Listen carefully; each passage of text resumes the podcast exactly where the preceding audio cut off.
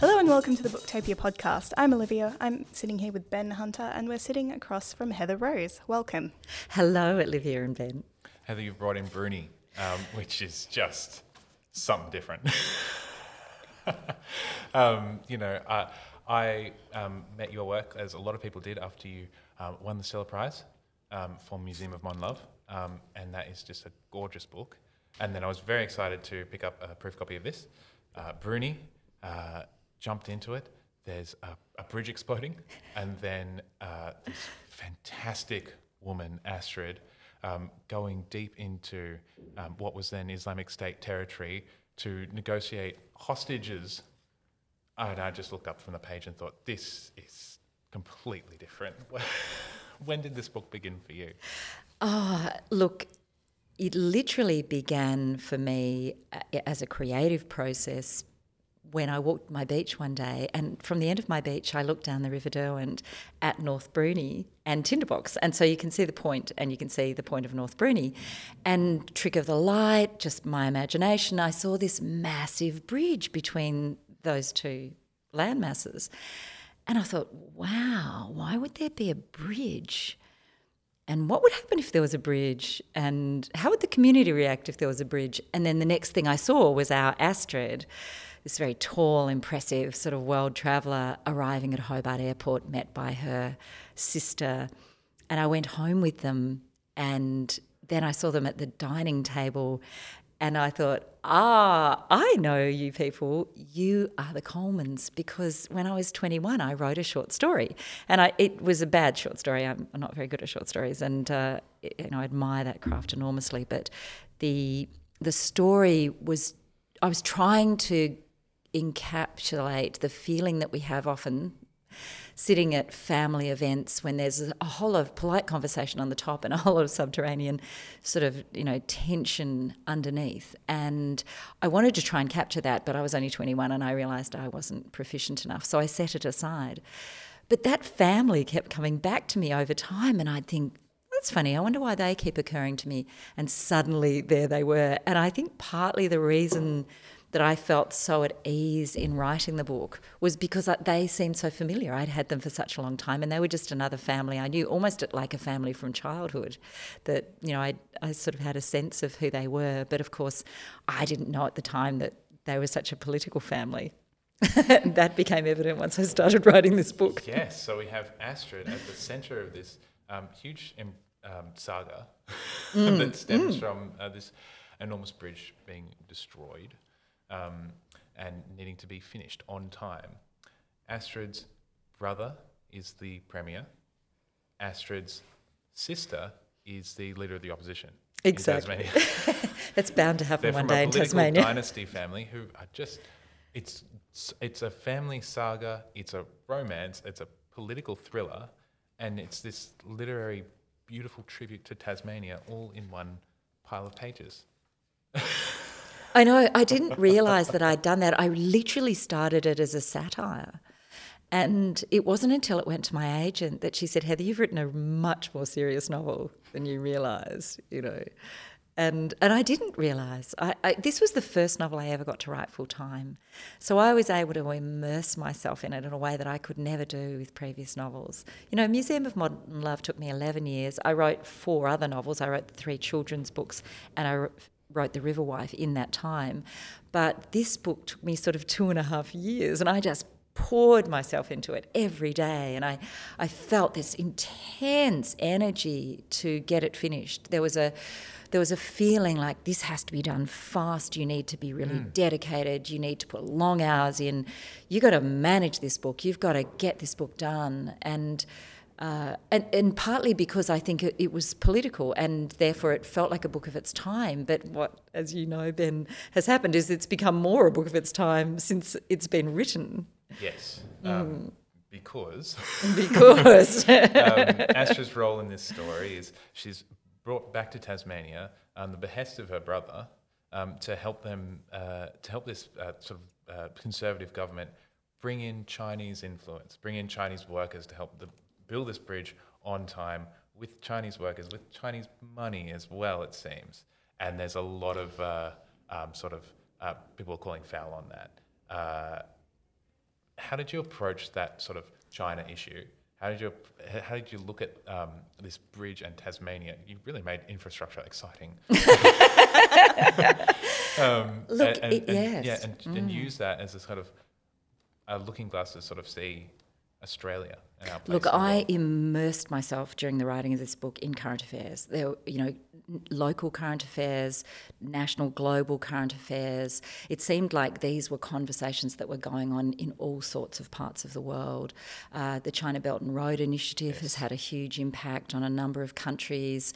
Uh, we're seeing um, the investment, the, the, the you know, the use of foreign investment to influence government in many, many, many countries now.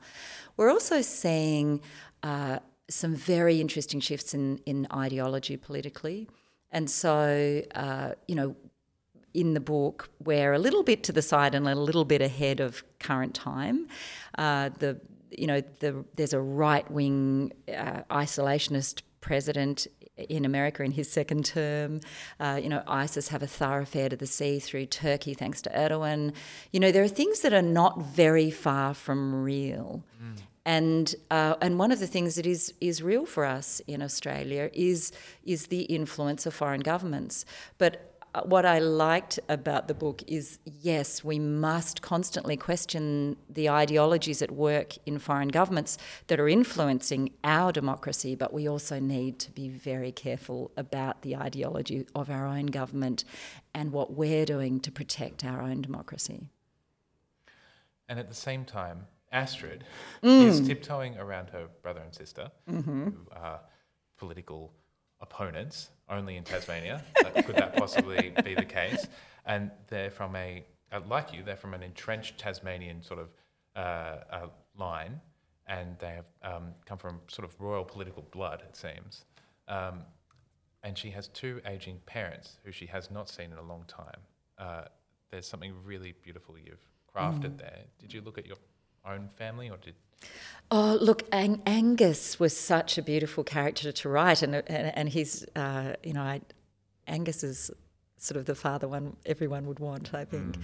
Uh, and yes, he has dementia, so he has a very limited way of communicating, but a perfect way of communicating. And uh, I, that was a lot of research too, let me say, to to write Angus because uh, Angus is only able to talk in Shakespeare quotes. So I spent a lot of time looking at Shakespeare again, which was quite a privilege. And then their mother has cancer. And look, for me, uh, writing that family, there are some things that probably are, are almost certainly drawn from my own personal experience. I, I had parents um, who divorced when I was very young, but they had absolutely um, they had absolutely different political perspectives. That you know, my my mother is right wing, my father is left wing. My uh, they had different religious views. My dad my dad is Christian. My mother's an atheist.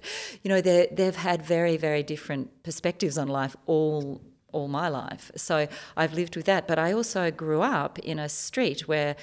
Uh, I was equidistant from these particular two families, and one family sprouted a Green senator, and another family sprouted a right-wing Liberal senator. So you know, uh, it's it's been part of my life to have these strange sort of extremes around me, and as a writer, that makes for such good fodder, of course, because you know it makes for colourful characters.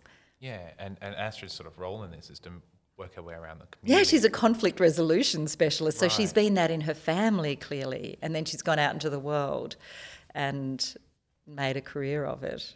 And so in this um, uh, story, she's moving between sort of high-end dinners with uh, Chinese delegates and talking to sort of workers and unionists. Um, what's uh, in in Tasmania? Is that uh, kind of a you know everyone knows everyone? so how do you? Well, we do. We, you know, we're at black tie functions looking very glamorous, and the next morning you see people in their Ugg boots and basically their pajamas at the corner store.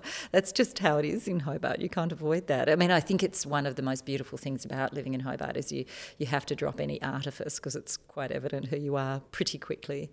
Uh, and we also have a great ability to get on with each other. And we, you know, I have many friends of all sorts of different political persuasions, uh, but we respect each other and we have good conversations. And I think if there's one thing I want from the book is for people to have better conversations because it seems like we're restricting that now in society that there are certain things you can't talk about or that you shouldn't or that we're simply not mentioning anymore. And that, you know, to me, uh, the the shutting down of good conversation is the first step towards a sort of tyrannical perspective. And uh, you know, I'm a great one in believing that most things can be solved through conversation. Now, Astrid would agree with that too at the beginning, at any rate. well. There's, there's so much gold in here that I don't want to spoil. Um, but this, this, I keep coming back to this Tasmanian element. Mm, Um, and I don't know, Olivia, if you've been to Tasmania. I have not been to Tasmania, but reading this book has just made me fall in love with this place. Um, what is it that you think that mainlanders misunderstand about Tasmanians and um, or perhaps the wider world? What a great question. Uh, so, growing up, uh, I moved to Melbourne. I'd been overseas for a few years. I left, you know, went at the end of my teenage years, went travelling for a while. Then I settled in Melbourne and I worked in an advertising agency. And of course, in those days, the minute anybody heard that you were from Tasmania, they started making jokes about the fact that you, you know, you where was your other head? And you know was your brother your husband? And you know those sort of things. And there were an enormous number of jokes. And so i just remember um, emblazoning my whole office door with every really s- severe tasmanian joke i could find just to let everyone know yes i really have heard them all and this is the answer to all of them. I think what's happened over the course of my lifetime is, of course, Mona got built. So suddenly we have the Guggenheim of the Southern Hemisphere there. It's a magnificent gallery. It's drawn so many interesting people to the state. We've had a lot of sea changes in the last 20, 30 years. We have an enormous population of very interesting, very big thinking people now in Tasmania. Is there uh, a divide between the sort of new blood and the Not well, not that old? I've noticed. I mean, I will almost certainly be the only Tasmanian in a group of fifty people, hmm. Uh, and but I think it's been a great contribution. And my sense is that old the old Tasmanians are really welcoming of this because it's it's given new blood to our community in so many ways, it, and there's been great com- contributions from those people. You know, uh, creatively, politically, uh, just from just in so many ways, academically, uh, we we have a wellspring of big thinkers down there. And of course, change usually only comes from the outside. And so Tasmania has been on that periphery, bringing change to the world for a long time. I mean, we're the birth of the Green Movement. And, and here we are now with the greatest gallery in Australia. And so all these people are coming down, there's festivals all year round. It's a magical, magical place to live. And so the things that people don't expect when they come to Tasmania is first of all the weather is magical. Mm-hmm. We have the most beautiful blue sky and it's visually so beautiful. It's very unpopulated. I was talking to a Punjabi driver in Hobart the other day, and he was telling me that Punjab is about the same size as Tasmania. We have half a million people, and Punjab has 30 million people. Uh, and the other thing that they don't expect, I think, is the is the degree of sophistication in food, wine, um, you know, the, and and really the visual beauty, the sense that life slows down. People tend to get very tired on day three in Tasmania. I've discovered Yeah, right. mm, because it just starts to unravel them, and they let go of their stress. There's a lot of oxygen in the air. We have the cleanest air in the world. You know, we have really beautiful water. Uh, and that visual beauty is very soothing on the soul, I think. So, Mm. A big theme in this book is the loss of isolation.